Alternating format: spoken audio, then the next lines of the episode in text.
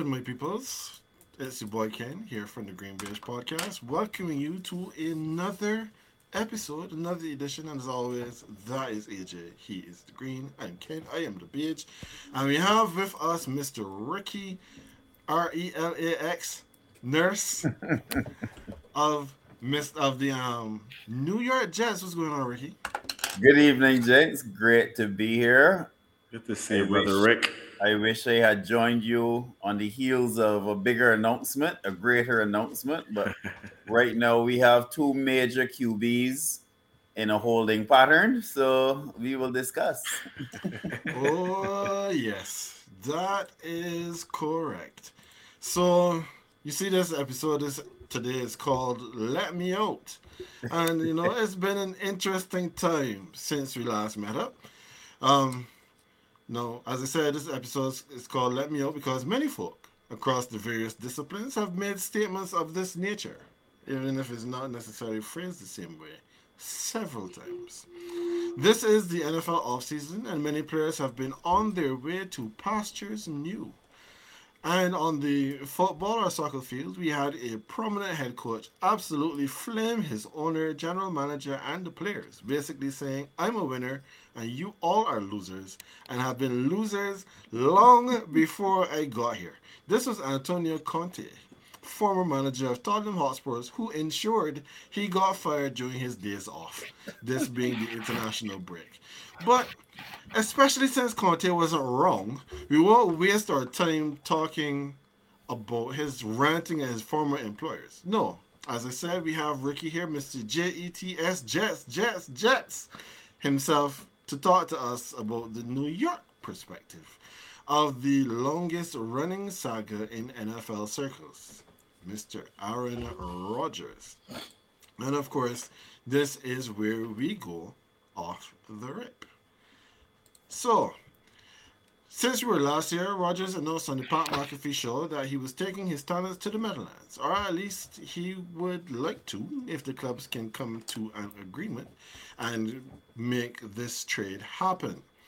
On top of that, we are getting reports that the Packers are even saying that, you know, they don't even need necessarily to get the Jets' first round pick to make this trade happen the their general manager has said that you know he wishes that they would have had more conversation with Rodgers directly before he came to the public with his trade demands. So Ricky, as you are Mr. Jets, we know that AA Rod wants out.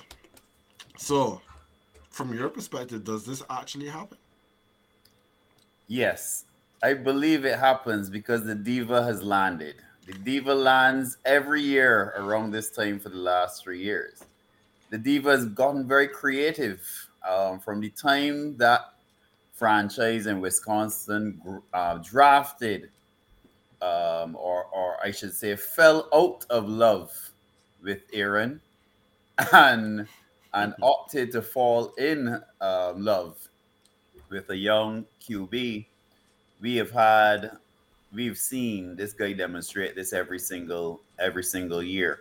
I think the difference this time is he he had a def a desperate sorry franchise in in the Jets, and unlike previous years, the, the Packers have drawn the line. So I think this happens simply because Green Bay needs um, Green, Green Bay needs him out of there. Uh, I don't even understand the delay other than maybe the the second year, maybe what's the dispute in terms of trying to work out compensation for a man that may not go beyond one single year. But in terms of this season, um, both sides probably want this to happen sooner rather than later. Uh, so I think it gets done because Green Bay, on the Green Bay side, more so than the New York Jets side, they need him out of there uh, so that young Jordan can you know can can take control and, and form his relationships with the team. So I think it'll happen for that reason. I think the the comments that we heard yesterday from both sides um, would indicate that it's going to happen as well. There's, there's no reason why the Green Bay GM needs to come out and say anything about the compensation. Uh, the fact that say, um, our head coach and our GM chose to speak at the at, at the meetings in Arizona yesterday as well, so openly about it tells me that is going to happen, and it's probably closer to the finish line than anything else right now. Okay. What about you, AJ? Do you agree with Ricky's assessment? I do actually. I'll go one step further and say that all parties involved need this to happen.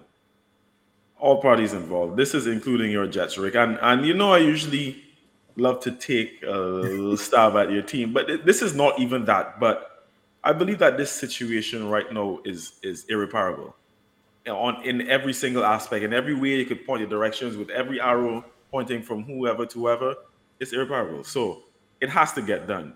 Ricky already articulated be, the the issue between Green Bay and Aaron Rodgers. Like that marriage is done. They've both come out publicly and made it known that they want they want out of the marriage, right? Even though um, the Gutekunst and, and whoever else could come out and say that they didn't they didn't like the fact that Aaron Rodgers came out and said so preemptively um, before getting the deal done. The fact is, we all knew before that. All of the rumblings were saying before that that they were tired of of his antics and they wanted him out. It's it's time. It was time. It's time for them to move on. They already drafted their young QB that they want to move on to, as Ricky already said. As for Rodgers, like he he knows his, the time is up too. He can't be a Packer anymore after all this to go back. I mean, this man has he's pulled some wild stunts over the years, right? but this would be the most deplorable of acts if he has to go crawling back on his knees to Green Bay, and he won't do that. You know how proud this man is. He won't do it.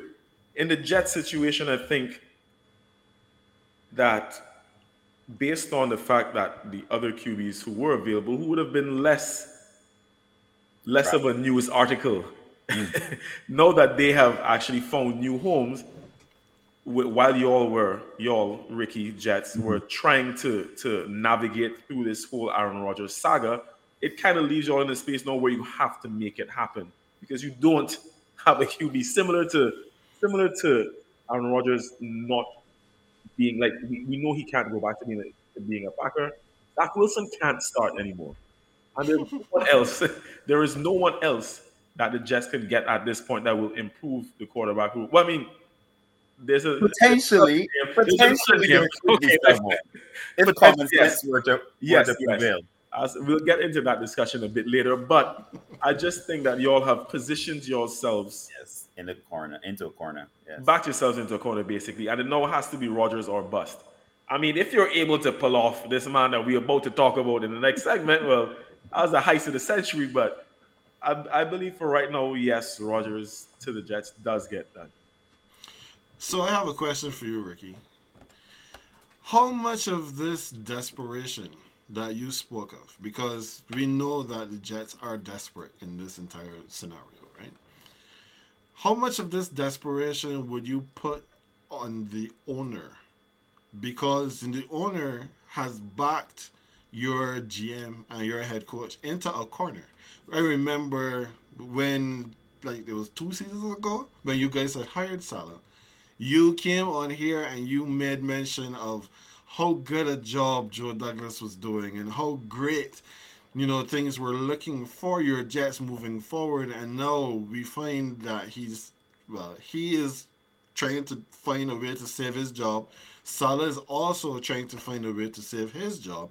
And now you don't have a quarterback, which means now they're swinging for the fences, and that is going for Aaron Rodgers. How much of this is the owner's fault?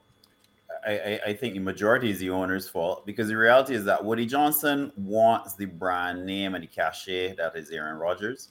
Um, he needs it because we've always been second class citizens, not only in the um, New York City area, but even in the state of New York, because a lot of people forget that Buffalo is actually in New York. So we are technically the worst team in our own state and the worst team in our division for quite some time. So Woody Johnson has meddled as Woody Johnson does. Um, I think if this were a football decision, there would be conversation around another QB or other QBs. There may have been a greater push, for example, at Derek Carr. But I think because this is a, I need to raise the profile of my franchise. I need to stop being the butt of many jokes and second class citizen uh, we are here because of Woody Johnson. We are also here because whether it is Woody Johnson, Joe Douglas, or all of them collective responsibility, we opted not to take Justin Fields and to take this young man by the name of Zach Wilson. And let me just rant here for a bit. Of course. I had an issue with Josh Rosen. I had an issue with Zach Wilson. There is overlap in the issues that I had with both of those QBs came from privileged backgrounds, never worked too hard, never had to really struggle to perform or to succeed, and were handed these opportunities on a platter as the number two picks in their respective drafts. And I always felt that when you get certain positions and certain players of that type of background that they didn't have to work too hard, they ain't gonna start working hard when they get to the to the NFL. The, the the sense of entitlement comes out of their pores, and you see it in the way they carry themselves. And hence, I was not surprised with the Zach Wilson situation. It is not a second guess because I never wanted him, and I'm on record with that. So chickens coming home to roost here. But this is this is on Woody Johnson because Aaron Rodgers will give something that unfortunately the other QBs probably couldn't deliver. There's a relevance now. The Jets are finding themselves in conversations on, on the talk shows every single day. Adam Schefter is reporting on the Jets every single day. That don't happen. So the reality of it is that's how we ended up here. And the reason why it frustrates me is that I know this is gonna be it's gonna be a 12 month dance. This ain't going that this man ain't playing a second year. So we're gonna have to get what we can here, and I'm hopeful that somehow next month in that draft, we also, you know, roll some dice and and, and draft a young QB like what the 49ers did with Juan Brock Purdy because Zach Wilson ain't it. I didn't think he was it two years ago. I know he ain't it now. So we still have to go for it as we say we're gonna do with Aaron, but we need to use a fourth round pick, in my opinion, and get that young QB out of Purdue or get that QB out of Stanford, and and let's have an alternative to Zach Wilson for 2024. End of rant. I, I, I do want to ask a question, and this is this is not to I'm I, this is a genuine question, like just in eh, for the sake of discussion as well, right? Just to Ken, you, you don't mind, right, Ken? Before we move go on, go ahead, go ahead. Yeah, just while we well, some things that came to mind while you were responding there. So first of all, it's kind of like a two-part question. It's more about Zach Wilson as right. as you got into him. So first of all, I, I, remember specifically we've been doing this like drafting right. um, our our draft Zoom calls for a few years now. I remember specifically right. you were not high on Zach Wilson. I'll give you that much, right?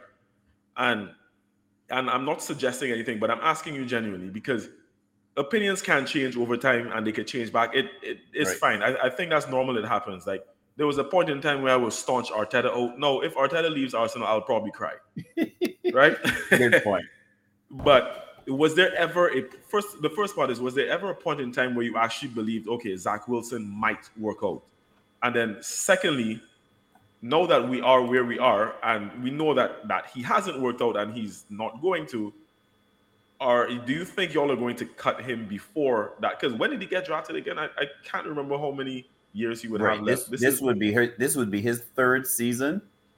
Um, so to answer the first part, no, yeah. because I believe in the leadership quality. Okay. I am a big Tom Brady hater, but I'm all, I've also grown into a Tom Brady fan. Right. Okay. There are other QBs that may not have the the decorated careers, but I've learned that leadership matters. Right. I never saw those traits in young Zach Wilson. Right? Okay. I saw them in Fields and Trevor Lawrence, and those were the two that I I was like, yes, one of these two I get one. These two I'm good. When I heard his yeah. Zach Wilson talk, I could not believe it. I legit was like, there is no way that we're going to bypass Justin Fields for this BYU Cougar, pun intended. Good night, Kurt Applewhite, with the um, statement on MILFs, right? Cougars and MILFs go hand in hand. So the reality of it is, from that moment, AJ, I knew that we had made a mistake. But then as as we went along and I started to hear these little rumblings, I'm wearing my Elijah Moore jersey tonight for a reason. Because Elijah Moore came out last year. He was the, the probably the only player that was loud enough to say, Yeah, this ain't it, right? No, it was packaged as Elijah Moore being selfish. We're on a five game winning streak. How you to do this? But then what happened over time? Garrett Wilson joined the chorus. Sauce Gardner, all the young players started to say, no, we could do better than this, right? For me, when Josh Rosen's leadership was questioned, there was a point last season that Russell Wilson's leadership was questioned.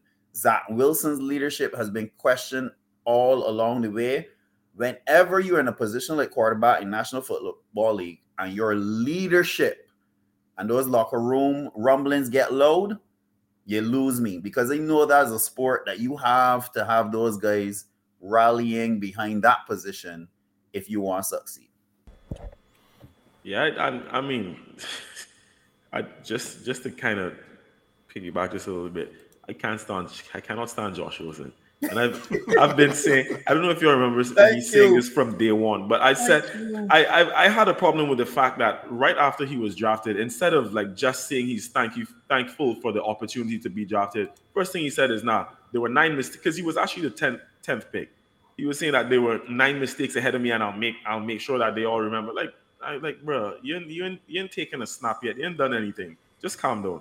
And then all you know, you get bounced around. Anyhow, enough about that bum the second the second part of the Zach Wilson question was I was just saying, so do you think y'all are going to let him see out this final year and then just release him?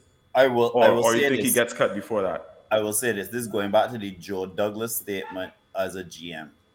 Joe Douglas found a way to get something for Sam Darnold when I never thought we were getting anything for Sam Darnold, and it was a second round pick. So I have to believe that somehow we are going to try to keep Wilson shelved, some team in this league will believe that they can be the one to get something out of him, just like Carolina did with Sam Darnold. And somehow, whether it's a fourth or a fifth, we will probably turn Wilson, because he's still young, into some kind of draft pick for some team that says, you know what, let me get with him and we have a we'll have a chance. So I've never given up on that because somehow these GMs find a way to get these teams to take these players. I can see that. Someone can be desperate enough. Sorry.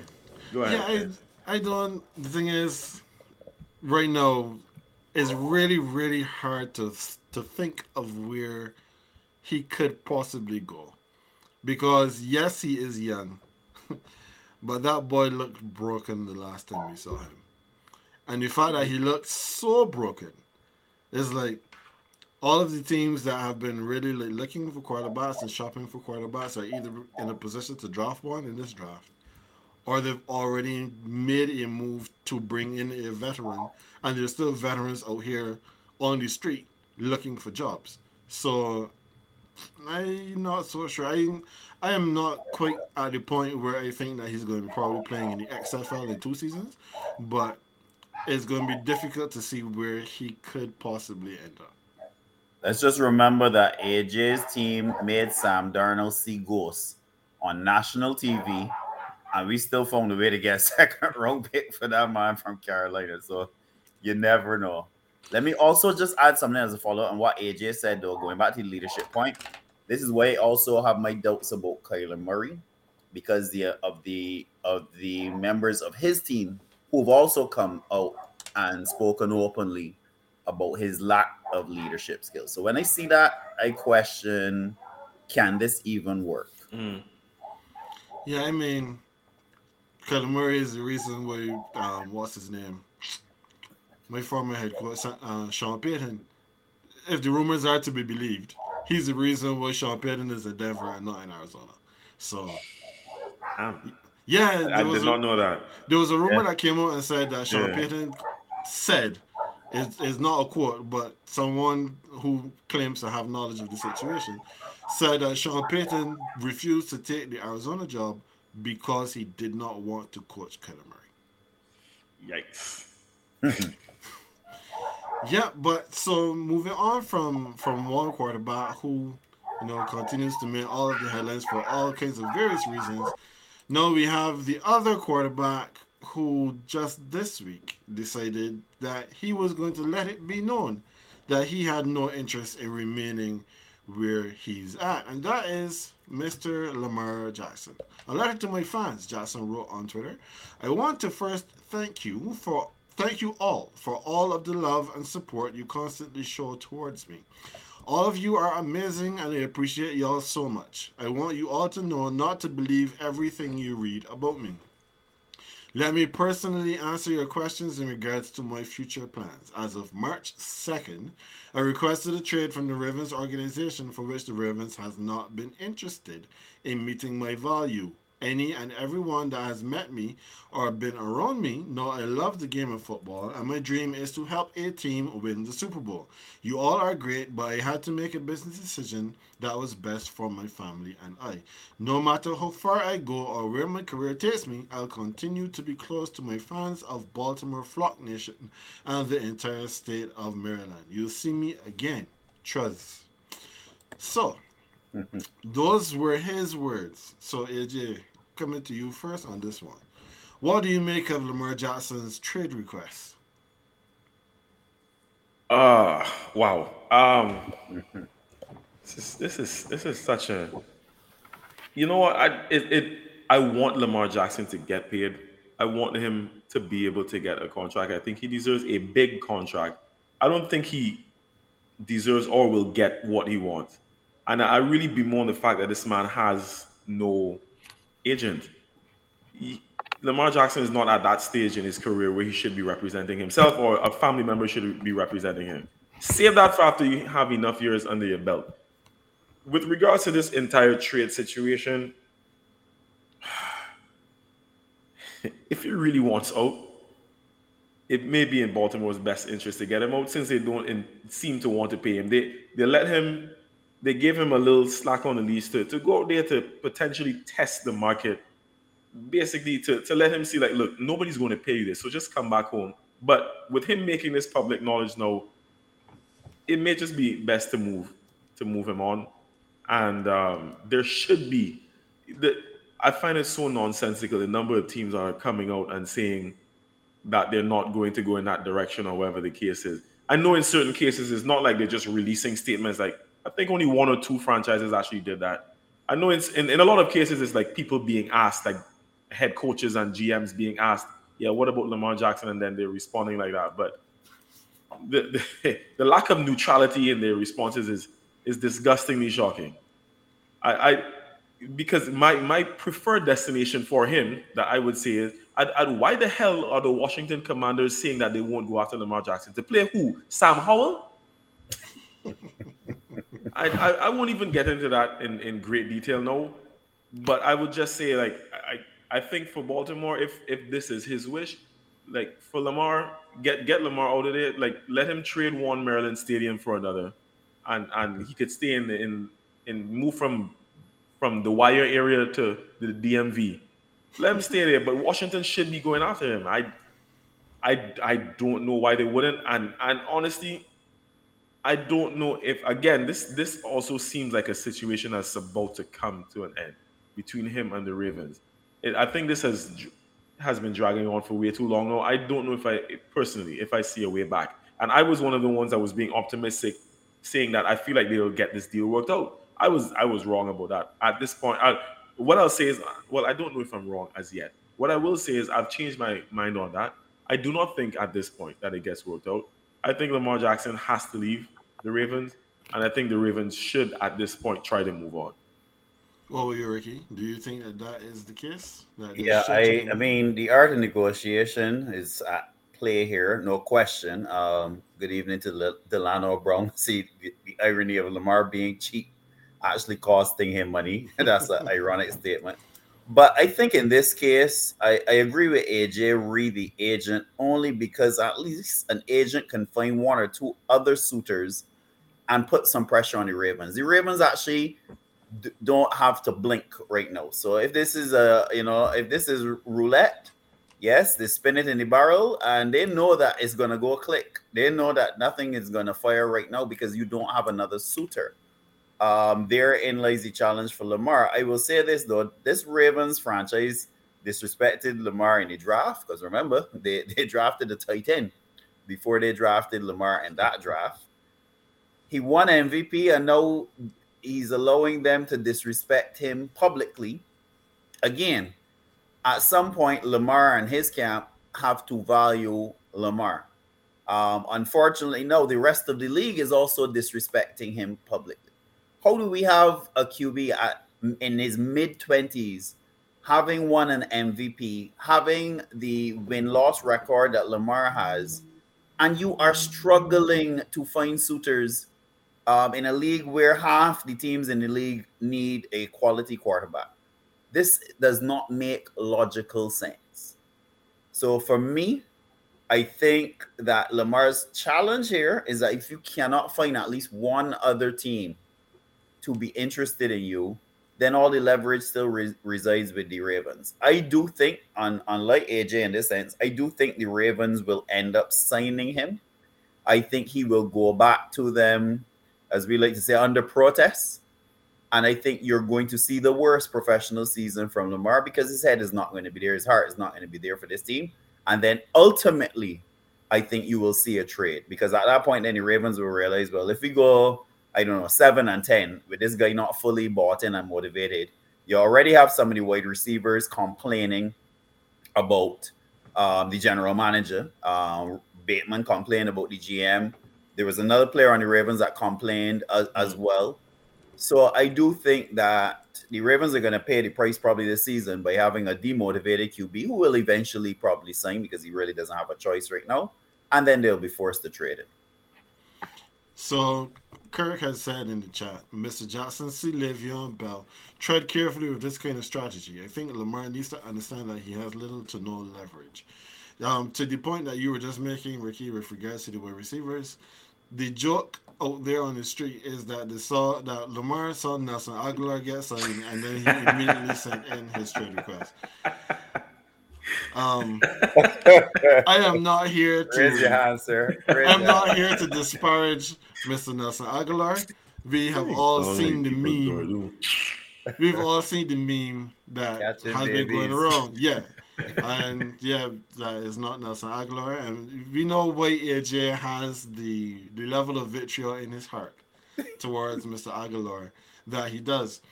But to be fair to Lamar, I don't think that he is as without leverage as as you guys may consider.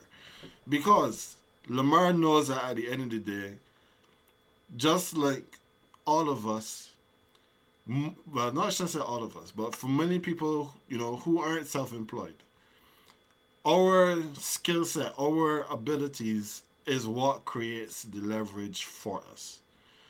And especially when you're dealing with a closed environment like the NFL, where such a premium is placed on the quarterback position. And then you look at the Baltimore Ravens, who have done everything in their power to create a unique offense built around the skill set of their quarterback. However, that the uh, Brown has just derailed my train of thought Wrong because he, doing, wrong doing as he late right now. yeah, it's an Agholor Ages favorite. Bro, get out. Get out. Closely followed by Nikhil Harry. You So- only have friends here. Only your friends, boy. So in relation to the, I'm glad that he he brought me back to this wide receiver point because when you look at the wide receiver corps that has been put around Lamar Jackson for the majority of his career, that can only be described as a direction of duty. They have not really gotten a number one receiver for him, and in some cases, a lot of the receivers that they had could barely be considered a credible number two. These would be guys that would be good in someone's slot or being the fourth receiver if they decide to go four way, but they're not necessarily the guy that you would look at like a Davante Adams, like a, a DK Metcalf, like those kinds of players. And while it is it may be fair to say that because Lamar has been so good for them, they have not been the team has not been so bad that they will be able to get like a, a Justin Jefferson or Ja'Marr Chase because those guys went at the top of the draft. You can still get very good receivers early in the second round, and you might get a good one or two in later rounds as well. The Ravens haven't done that. Mark Andrews had to play the, the X receiver because they had nobody to put out there. So when you look at what they have done, they have built this roster around Lamar's ability, but primarily his ability to run and to run the ball. And when he wants to play quarterback, he has nobody to throw the ball to. Now we get to this point.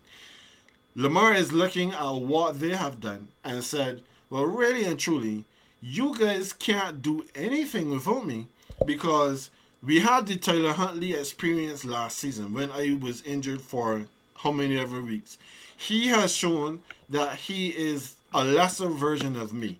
He is the great value version of Lamar Jackson. He is the he is the um the the, the Kirkland. Yeah, he's the Kirkland version of Lamar Jackson. He is the the budget frosted flakes. He's not the Kellogg's. You, you get my point. He is not going to be able to take you where you want to go, regardless of if he was in the Pro Bowl last season or not. I mean, no, he was a Pro Bowler because everybody else was either hurt or just not going. So, what are we going to do, Ravens, if we don't have Lamar? We are painting ourselves into a corner. Uh, are we going to say that we're just punting on the next season?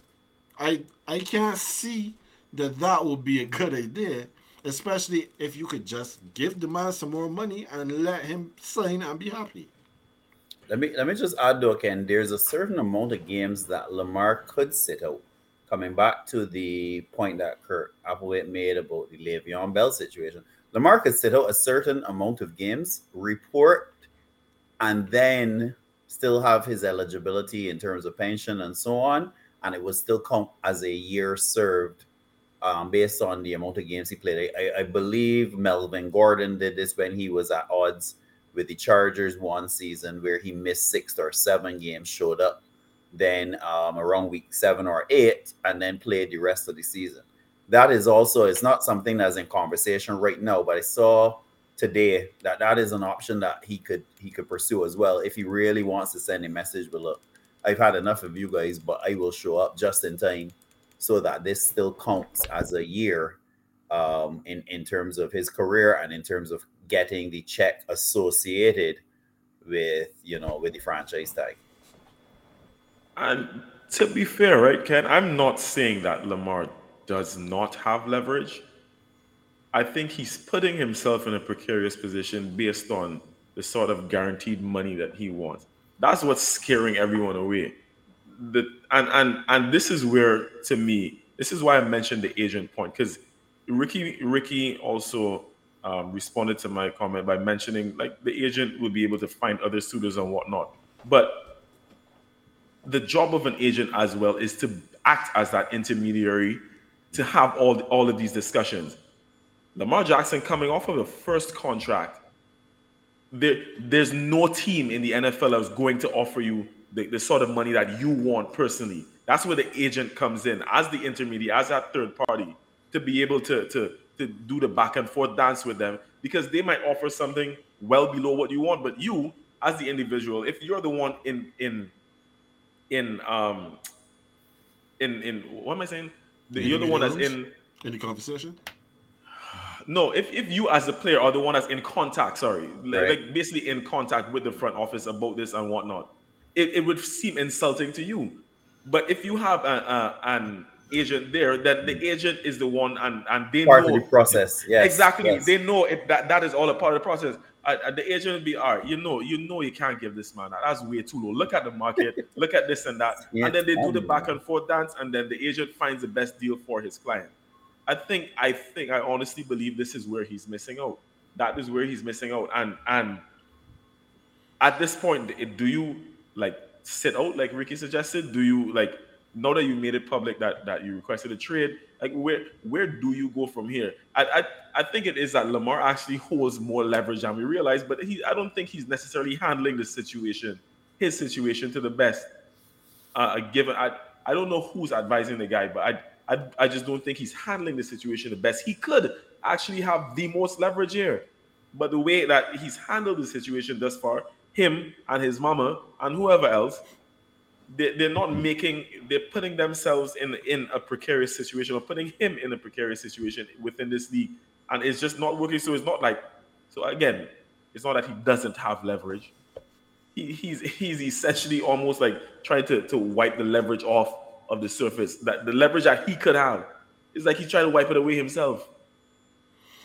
Yeah, Kirk said in, in the chat that no matter how good Lamar is, and he's very good, what he's asking for, the owners absolutely do not want to have happen. The league doesn't want hefty guaranteed contracts. And even to that point, his general manager, Kirk, is a Colts fan. I'm not sure if he wanted me to tell everybody that, but he's a Colts fan. Um, Jim Irsay came out today and said that he just does not believe in having big guaranteed contracts.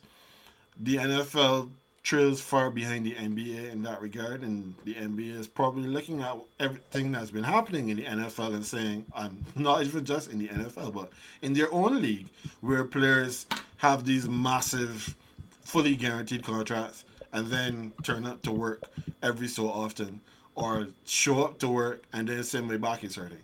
So. Um, you see, an agent would be able to advise and say, "Bro, I know you want to get this kind of money, but there's no team that's going to give you this much guaranteed."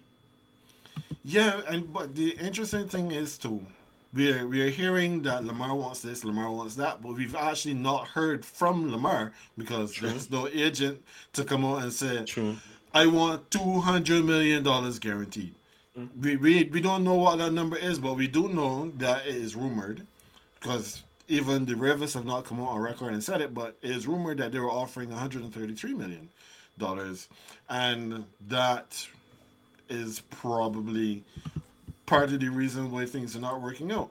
Now Delano, he's saying that Lamar Watts came into meetings with Mama Jackson, so he's never getting his just due, because agents hold weight with owners because of relationships and basic respect, and the relationship part of it is very very key.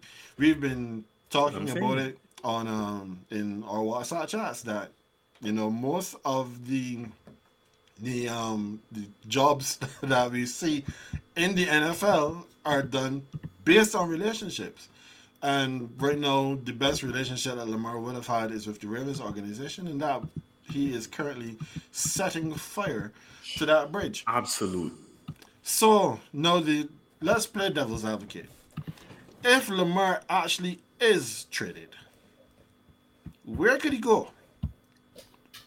Who do you think, regardless of the amount, like salary wise, where do you think he could go? Ricky, I give you first crack at that one.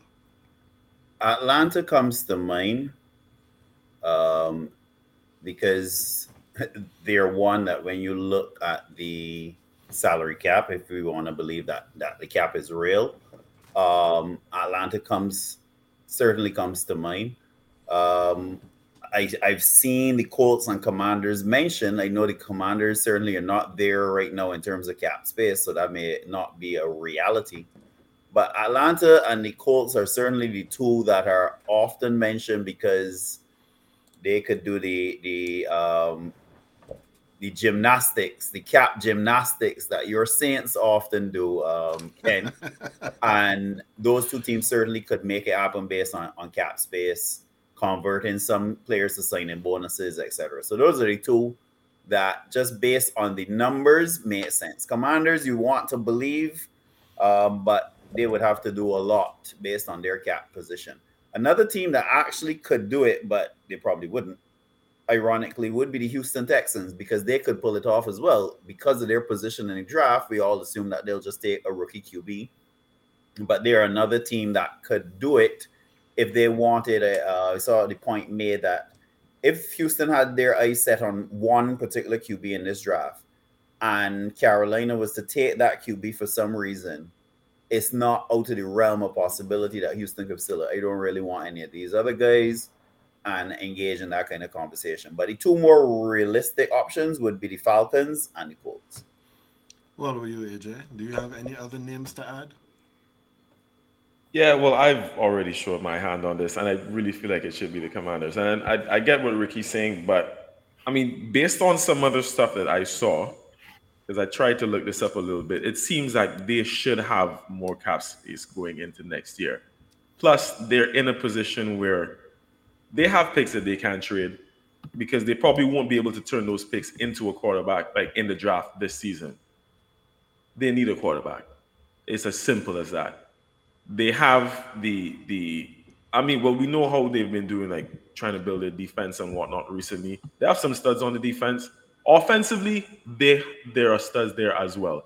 The one thing we've been bemoaning is is the lack of of um, wideout help that that um, playmakers in that wideout position that Lamar that Baltimore have not surrounded Lamar with.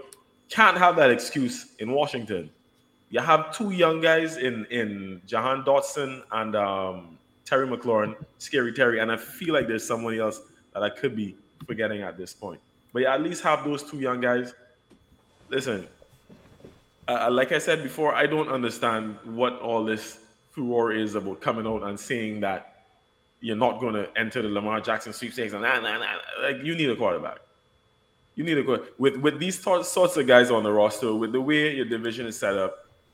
Why why no would you be wanting to start Sam Howell? That's not that, that doesn't make sense. It's not going to happen like I said, based on some projections that I've seen, they should be in a better position cap wise to be able to facilitate. Do if I remember, do I like do they have any big contracts on the roster? Even I mean, probably Scary Defen- Terry. Defensively, yeah. De- Washington, AJ, Washington are the worst team, number 32 in terms of available cap space as of today. All right, I didn't see them that low, but all right. Yeah, they're they're they're thirty second. They have three million dollars in available cap space. Worth so they're even worse than my Saints. Wow, that's tough. But they had to make they, they need to make something happen. Uh.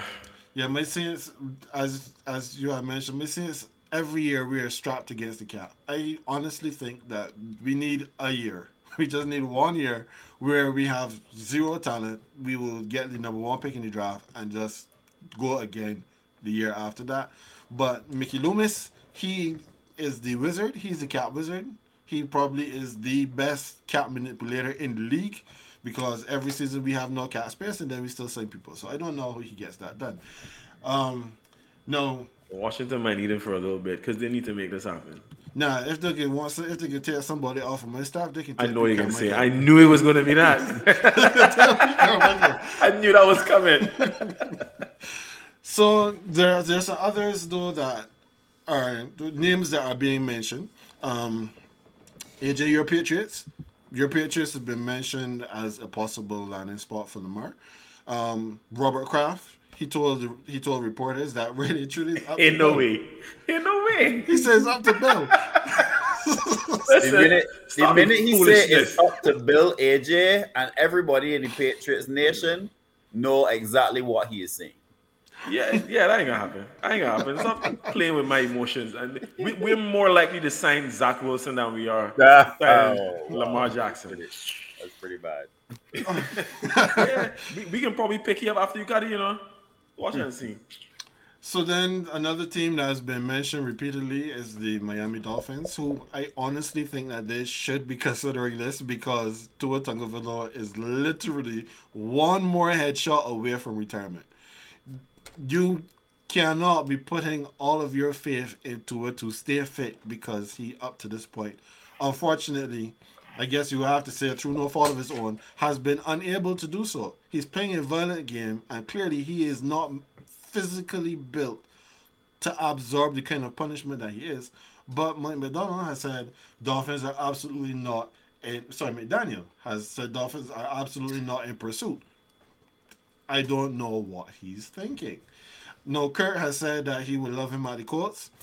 I can understand why you say that, Kurt. I honestly, I was when I saw that Lamar Jackson had put in this this trade request, I was like, damn, if the Saints didn't pick up Derek Carr already, I would have loved that too. However, we can, we definitely can't be in it now because you know Derek Carr has a no he has a um a no trade clause, so it's not like if we can say, "Hey, Derek, how would you like to play in Baltimore?" He's not going. So that's not going to happen. You see Mr. Loki joining us for the first thing. He says, "Come to the Bay." That's also not going to happen. It would be unfair if it were to happen, based on how Kyle Shanahan when he doesn't get in his own way. How many QBs the Bay want? All. How many QBs the Bay want? All. Clearly, all. But I mean, speaking of the Bay and QBs, that is exactly where we're headed next.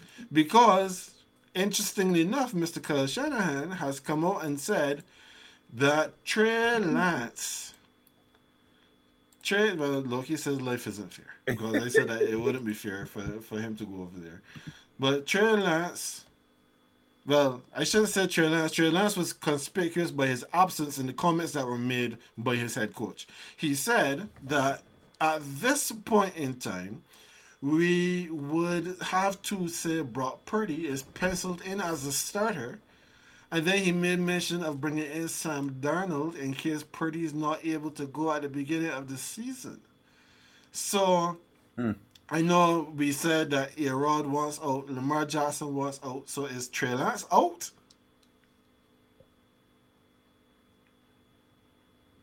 Go ahead. I, I, I will say this, gentlemen. There is absolutely no reason for the 49ers to make that statement on the 27th of March. Is there? Was there any reason to say that?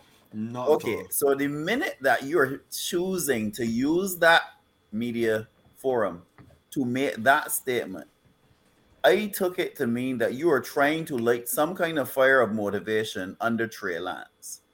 Because there's no reason for you to make that statement. You've now put pressure on Purdy in the healing process. You know you're turning up the, the fire on Lance now to get his act together. So that's the only reason I could see that statement being made. I mean, how you even allow Sam Darnold to enter the conversation, right? So I take that as a motivational ploy because at the end of the day, Kyle Shanahan is the one who gave up significant draft capital to move up into position to take a QB who we believed it was going to be Mac Jones and then surprise us on draft night and take Trey Lance. So Kyle Shanahan has Trey Lance now tied to him, and Kyle Shanahan is on the clock for being able to get to these NFC title games and not go on to the Super Bowl and win the thing. Certainly in his time at the Bay. So I think Kyle Shanahan is saying, "Listen, I put my head on the block for you. I can turn up the screws here, but I don't. I don't take the Brock Purdy statement as a genuine statement in March when you know that this young man is at least three, four months away from healing and even being able to contemplate stepping back onto the field. So I think that's more a statement of lighting a fire under Lance than it is anything else. So Loki says that he thought it was weird for Lynch to say that about Lance. Kyle, however, said Lance still has an opportunity to regain his starter spot. We shall see. What about you, AJ? What do you think about this situation? What's, what's going to happen here with Lance?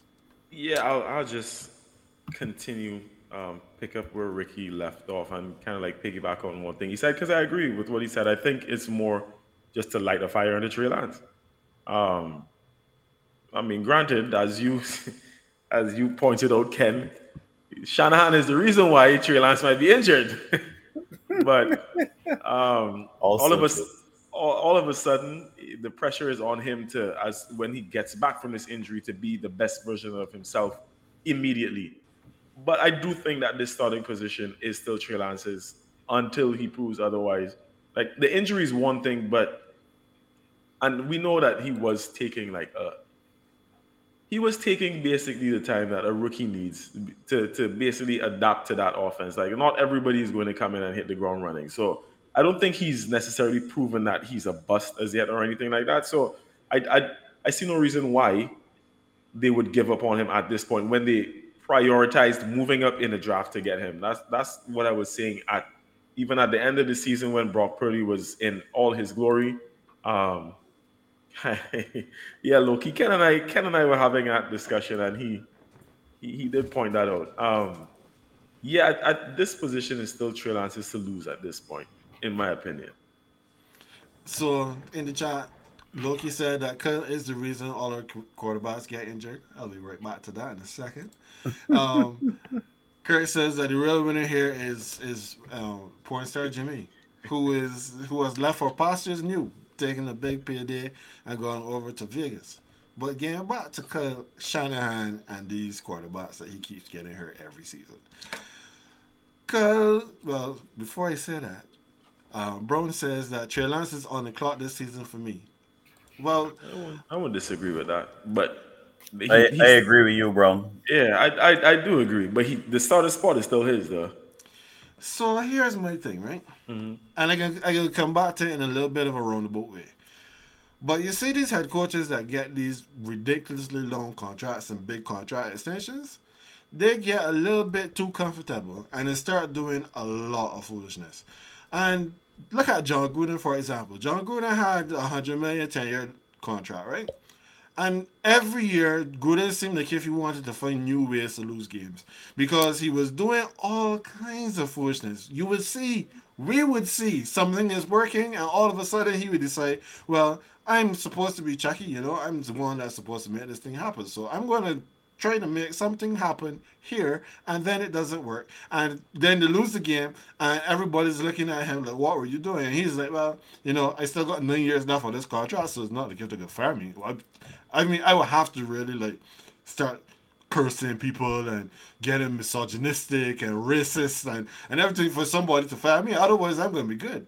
I hmm. mean, little The did we know that he was going to do the all that other stuff to get himself fired. No, I come back no to Mr. Kyle Shanahan. Kyle Shanahan, I, I mean, for those who are not with us on WhatsApp, there was a very spirited conversation that occurred just earlier this week between AJ another member of our chat, for which I, I just got the popcorn because when we were talking about these head coaches and how these head coaches often demonstrate that they're actually not good at their jobs. And Kyle Shanahan is one of them who is showing us that he's probably not as good as we think he is. Because you cannot tell me that if the strength of your team is running the football and you have brought in a brand new shiny running back to run the football, then you will have your quarterback being put in harm's way in the manner that he does all the time. Trey Lance, well, Loki says that Trey Lance has time, but as the number two quarterback. I mean, we shall see if he will be the number one or the number two or even the number three when the season starts. But Trey Lance is Trey Lance looks relatively slight in quarterback terms. He is not built like a Big Ben. He's not built like a um a Josh Allen. So why is Trey Lance running quarterback power up the middle when all the big men are there? This is how he's been injured two seasons in a row. You would think that the head coach would understand that you cannot do these things with a man that is so slight. Get somebody bigger if you want to run quarterback power. But he continues to do it.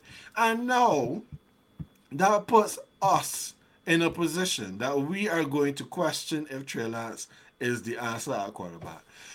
Listen, let them cut him. Let them continue to mess this up. He is not going to have the problem that Lamar Jackson is finding right now to find another job.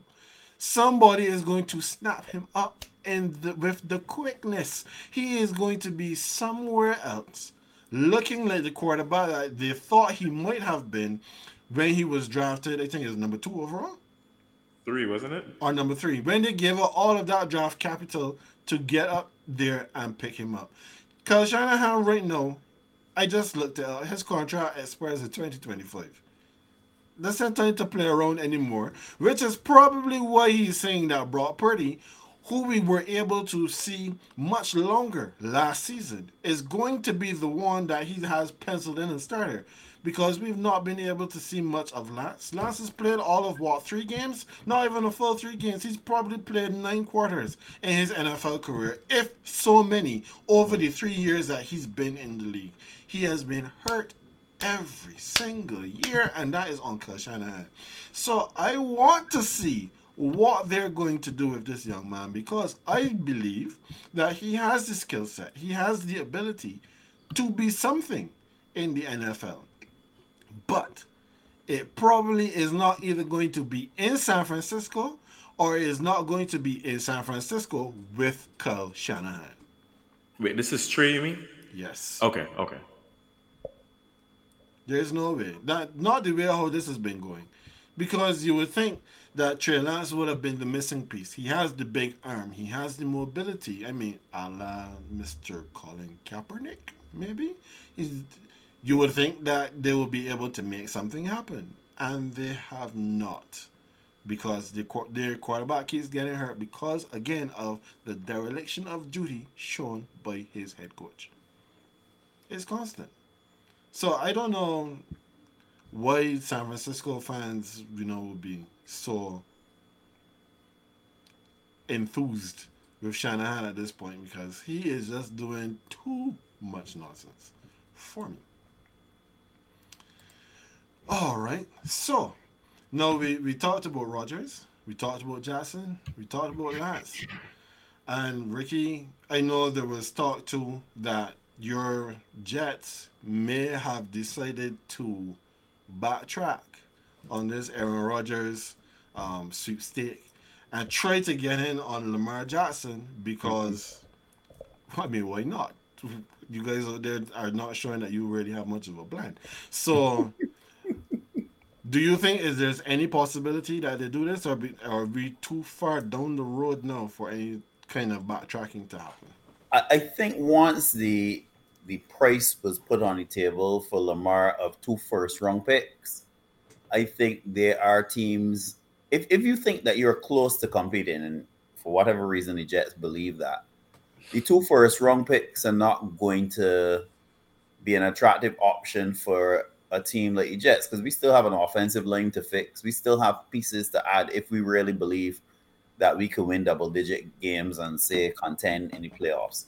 So I think that's probably the reason because the two first round picks were set as a compensation. If you are a team that thinks you have a year or two to continue to develop, then you could consider it. The fact that these teams have been so vocal, however, in saying no, not us, no, no interest over here, um, I doubt very much that the Jets would would entertain it. Uh, our our GM was asked about it yesterday. He didn't entertain it. So I don't see I don't see us going in that direction. I think as you guys were saying earlier, Woody Johnson has his eyes set on that number 12 um, out of Wisconsin, and there's no other QB appearing in his in his glasses right now but but Aaron Rodgers. Well, I know what has worked out in your favor is the fact that there is less compensation being asked for now than For what now. we were hearing initially. Because if it was going to be the equivalent, you know, the initial thought was Green Bay would have expected to get something along the lines of a Russell Wilson deal. And if it's a Russell Wilson deal, you better have Trey and go and get Lamar Jackson. Correct. If that is not the case, then I guess Yeah, I, I think the diva acted up just enough that Green Bay wants him gone just as badly as we want to get him. So that's the only thing that worked in our favor. Okay, understood. Well, that is a great spot for us to bring this episode to a close. We plan to talk about these quarterbacks, and that is what we have done. My father always had this um this saying that the, when you are delivering a speech, you get up, you speak up, and then you shut up. So well played. yeah, so no, no, it is time for us to take our leave. We thank you guys for being with us, being active in the chat, and spending some time with us tonight. As always, we remind you to like this video, subscribe to our channel, and hit the notification bell so that you will be with us the next time that we are here. Thank you again very much, Ricky, for being with us today. Anytime. We- yes, we enjoyed Good to having see you you, with Rick. us. And who knows what happens in this crazy NFL off season between now and next week. So, as always, that is AJ. He is the green. I am Ken. I am the beige. And we will see you next time.